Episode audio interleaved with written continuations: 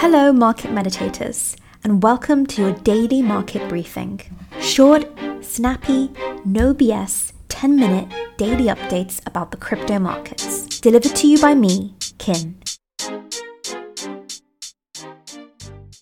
For the first time in a very long time, I've seen some really good news for the crypto markets. A certain indicator has reversed, suggesting, possibly, if it continues, a lot of upward price action, and even a bull market again for crypto. I'm going to tell you exactly what evidence I've seen that things are starting to recover for the crypto markets. And I'm going to teach you to read it yourself so you can use it as one of the tools in your arsenal when it comes to navigating and winning in the crypto markets. Before we get there, I'm going to talk about the charts and make sure we all understand why we're experiencing a little bit of upward price action right now. And I'm also going to talk about a couple of the top headlines in the market because it's always a good to be aware of upcoming opportunities and sometimes even threats or things to avoid. The BTC USD chart is looking good at the moment, and a lot of this is because last week we had two really important events and data points come through. Number one, on Wednesday, we got the news that the Federal Reserve increased interest rates by a widely anticipated 75 basis points. This led to a little bit of a relief rally. A 100 basis point interest rate hike wasn't off the tables, and this would have been a lot more aggressive. And the fact that they went for the smaller 75 was taken as a positive sign by the markets. In a similar trend, a day later, the US Commerce Department reported that gross domestic product or GDP declined by an unexpectedly high 0.9%.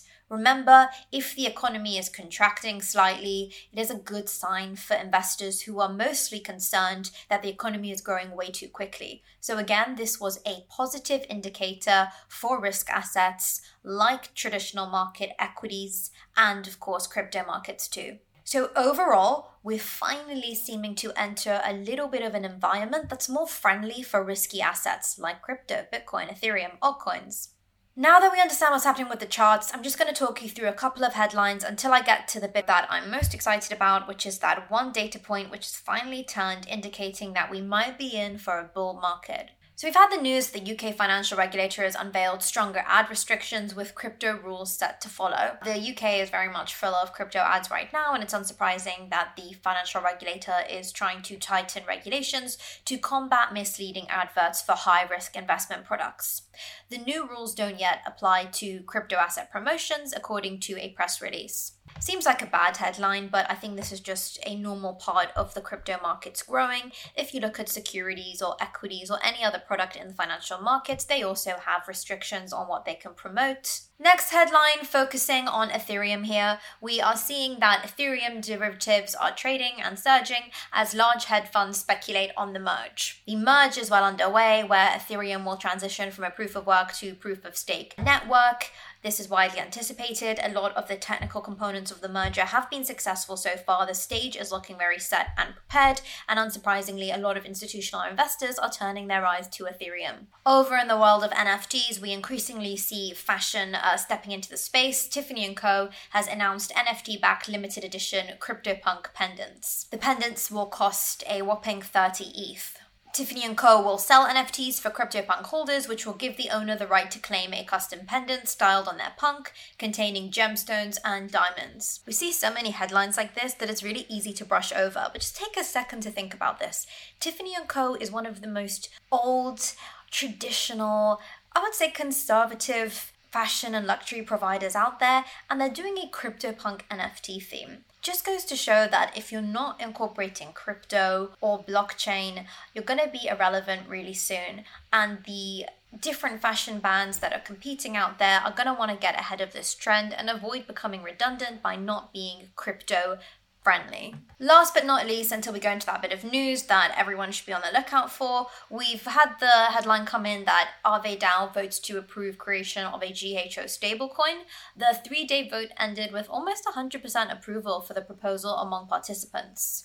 Aave is now looking to launch an over collateralized stablecoin called GHO. Wherever you are right now and whatever you're doing, take a look at the 10 year US Treasury yield curve. In two weeks, the yield on the 10 year US inflation index security has dropped 46 basis points to 0.2%. This is the lowest level since May 31, reviving the case for investing in risk assets. Historically, we've seen Bitcoin move in the opposite direction to the real yield. The 90 day correlation coefficient between the two stands at minus 90% at the moment, according to Coindesk, indicating a strong inverse relationship. In other words, if this line is trending downwards, which it is currently, BTC tends to trend upwards. Since the Fed meeting last week, real yields have been falling across the curve, which is a really good sign for Bitcoin holders. We can see on the curve, if you just pull it up and look at it, that both the five and two year real yields are falling back into negative territory, while the 10 year real yields are dancing right above zero. A positive real yield means the payout from investing in bonds exceeds market based pressures of inflation. The higher the real yield, the lower the incentive to hold risky investments, and vice versa. Real yields collapsed, if you remember, below zero after the coronavirus induced crash of March 2020, which is what initially sparked an unprecedented bull run in risk assets, including Bitcoin. In other words, the last time this line was trending aggressively downwards, we saw a huge bull run. The cryptocurrency market's bull market ended in November 2021 as the yield on the 10 year inflation index security bottomed at minus 1.17%. In other words, seeing this line start to trend down aggressively is a overlooked positive metric for Bitcoin and the crypto markets. From a fundamental perspective, things are starting to look really good.